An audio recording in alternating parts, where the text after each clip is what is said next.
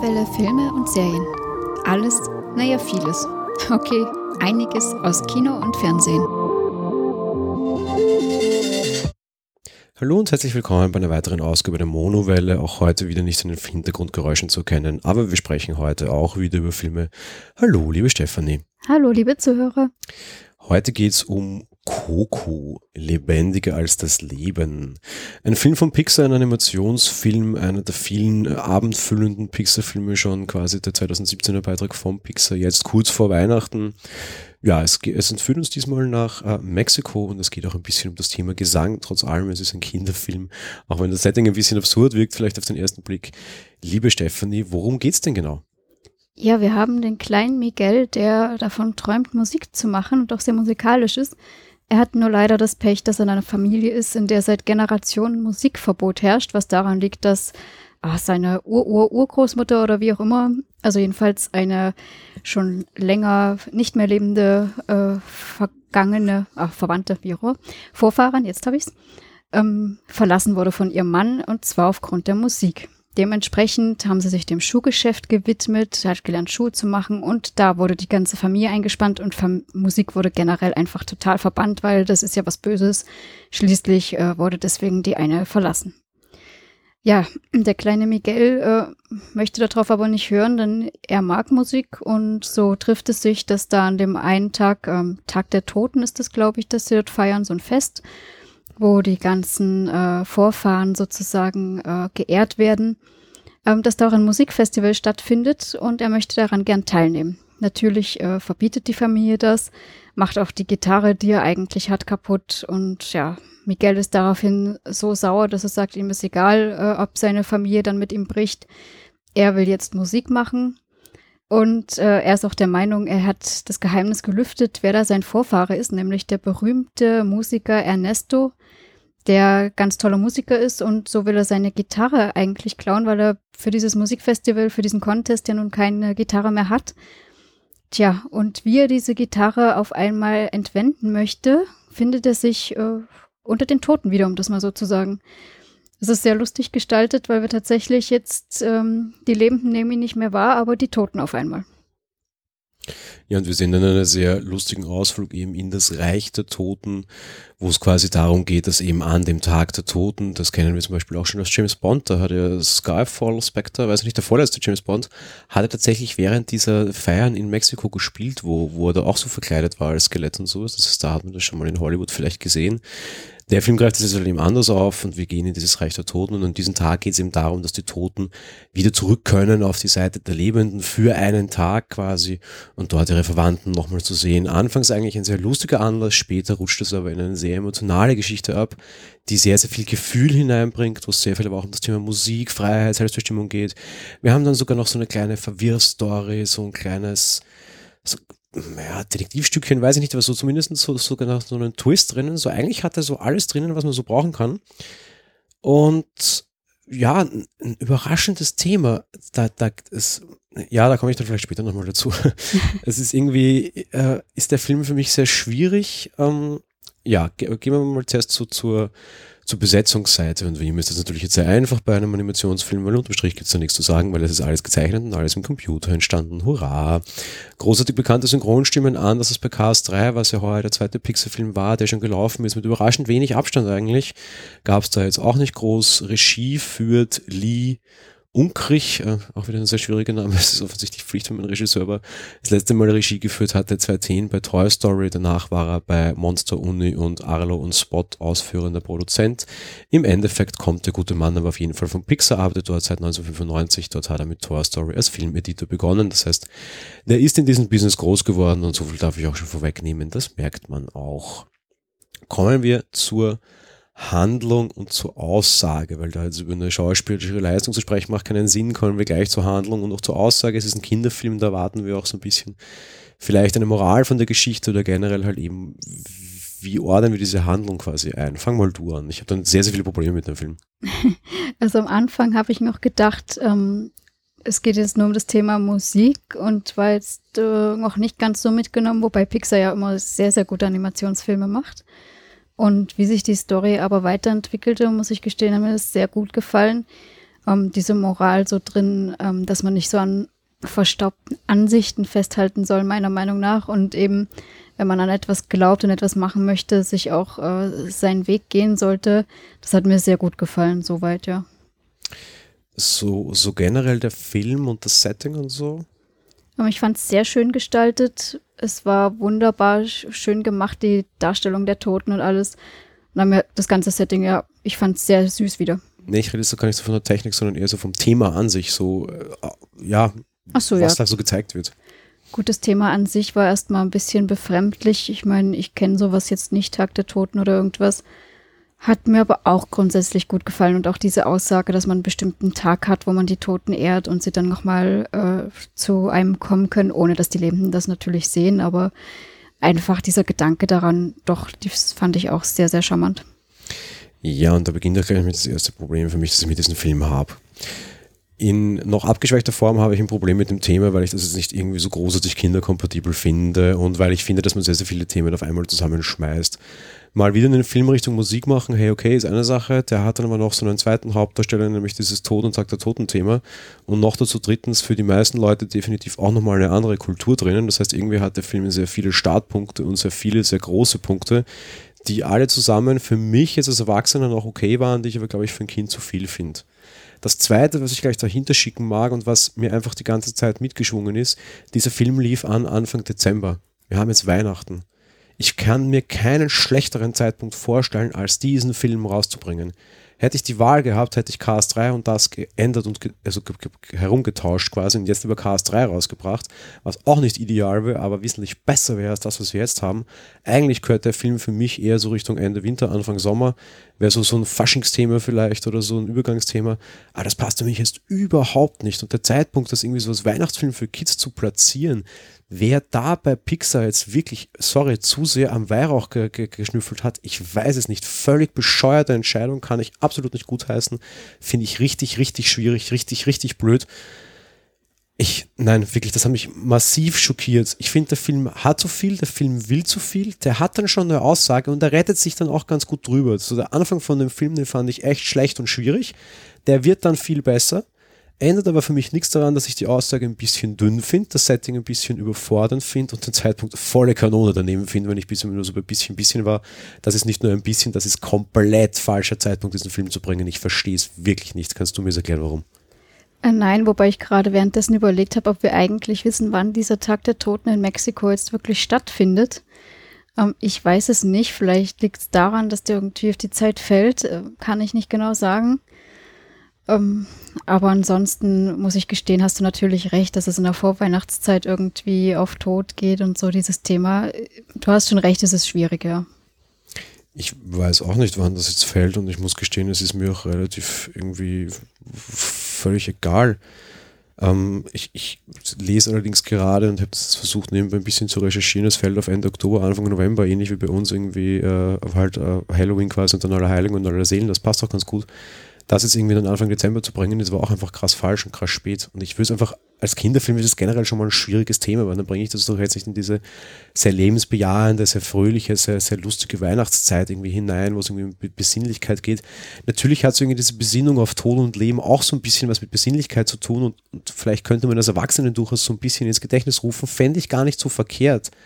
Sich zu Weihnachten mal hinstellen und sagen, ey, denk mal an die, die heuer nicht mehr Weihnachten feiern können ist was, was ich früher in, in meiner pädagogischen äh, Arbeit auch noch wesentlich öfter gemacht habe. Ja? Also dieses, ey, denk jetzt nicht daran, dass du nicht das dickste Geschenk hast oder irgendwie oder sonst irgendwas, sondern denk mal so ein bisschen so, hurra, wir leben noch, wer hätte das gedacht, lasst uns feiern, so blöd das klingt, also dieses, äh, Nächstenliebe, was extrem Wichtiges ist und was ich jetzt nicht im religiösen Kontext sehen mag, sondern eher so im Kontext sehen mag von, um Gottes Willen macht das Fenster auf da draußen, die Welt ist oft schlecht, lass uns auch dagegen was tun und ein bisschen zusammenrücken und Weihnachten und Nächstenliebe und so.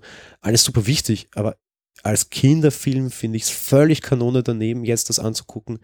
Ich gehe sogar so weit zu sagen, hätte ich ein Kind, würde ich diesen Film so mit meinem Kind sehen wollen und finde ihn dafür sehr geeignet. Ich würde ihn aber nicht jetzt im Kino sehen, sondern erst nächstes Jahr auf DVD, weil ich diesen Zeitpunkt jetzt für das Jahresgefühl eines Kindes vollkommen falsch finde.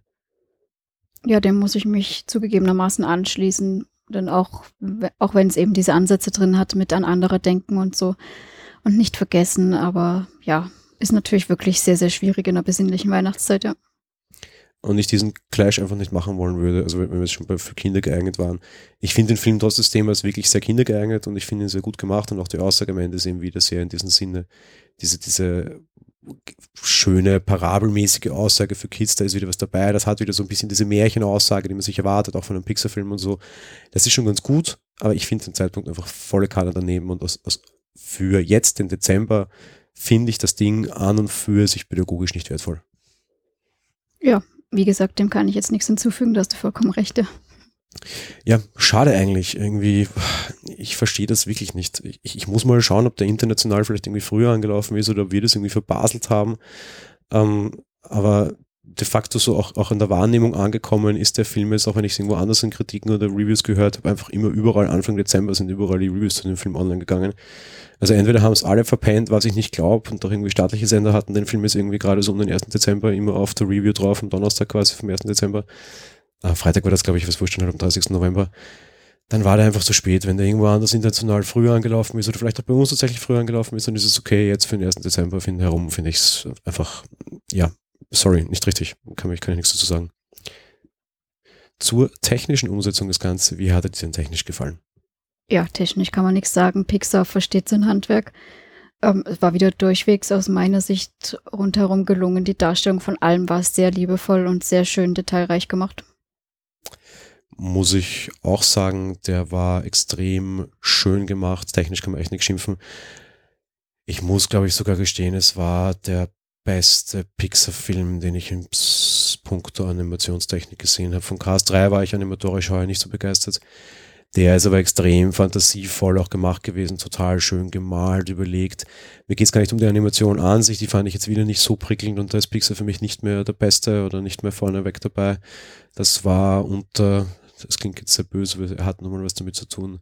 Steve Jobs Zeiten war das noch besser, als der dann wieder weg war und nur sein, sein Freund quasi blieb, nahm das animationstechnisch ein bisschen ab. Das haben sie weiterhin beibehalten, meiner Meinung nach. Das ist auch okay, die sind noch nicht schlecht, aber nicht mehr so weit weg.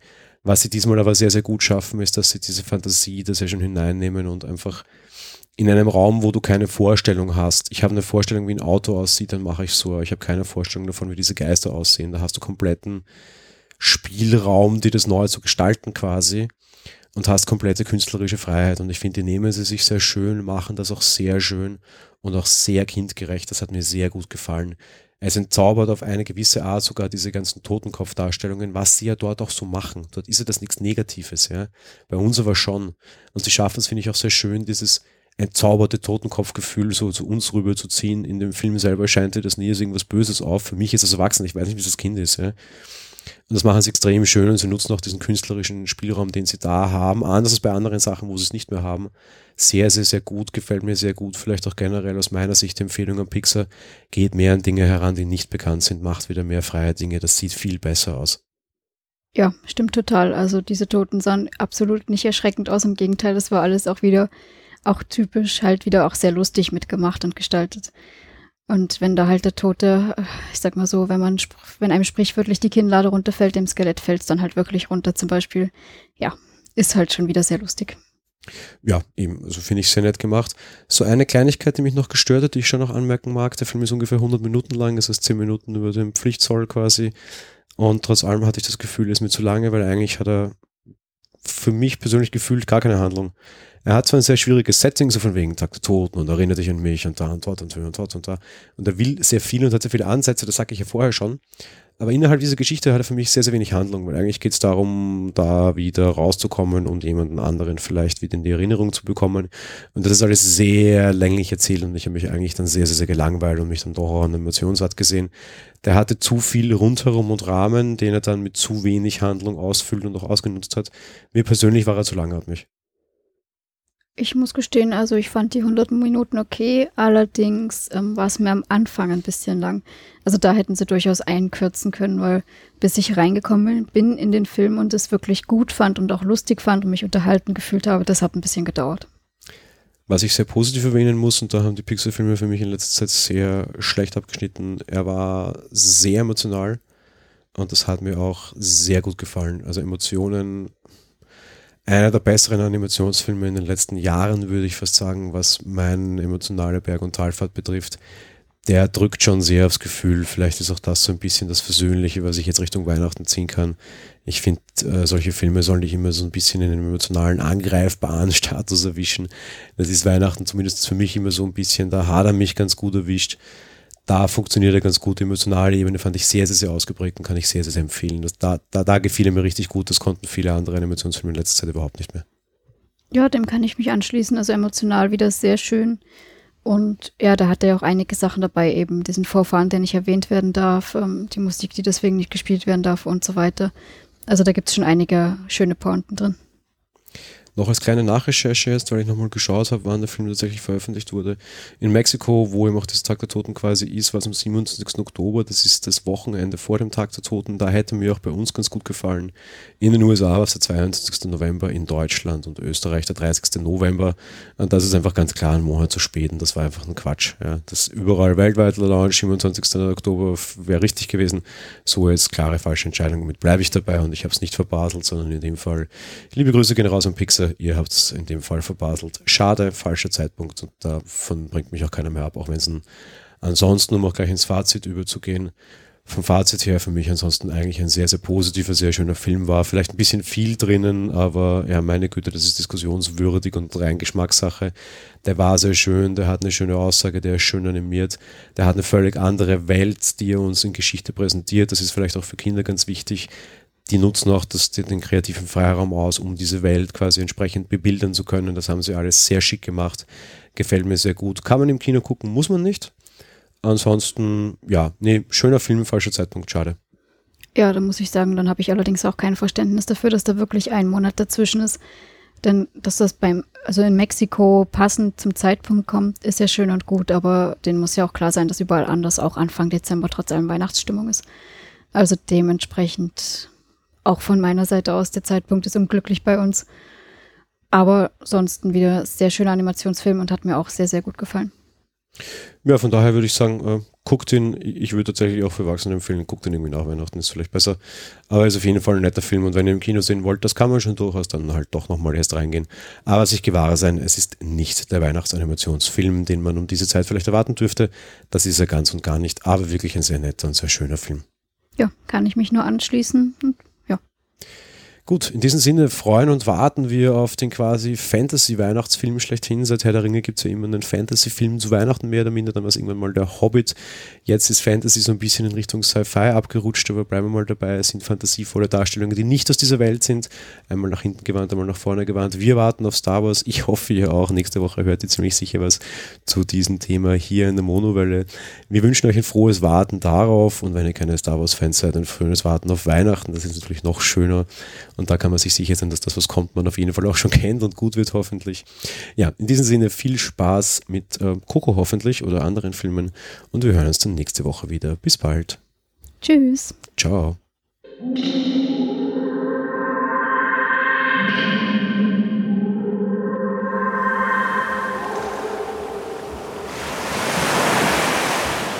Monowelle ist ein kostenloser und privater Podcast von Jan Gruber.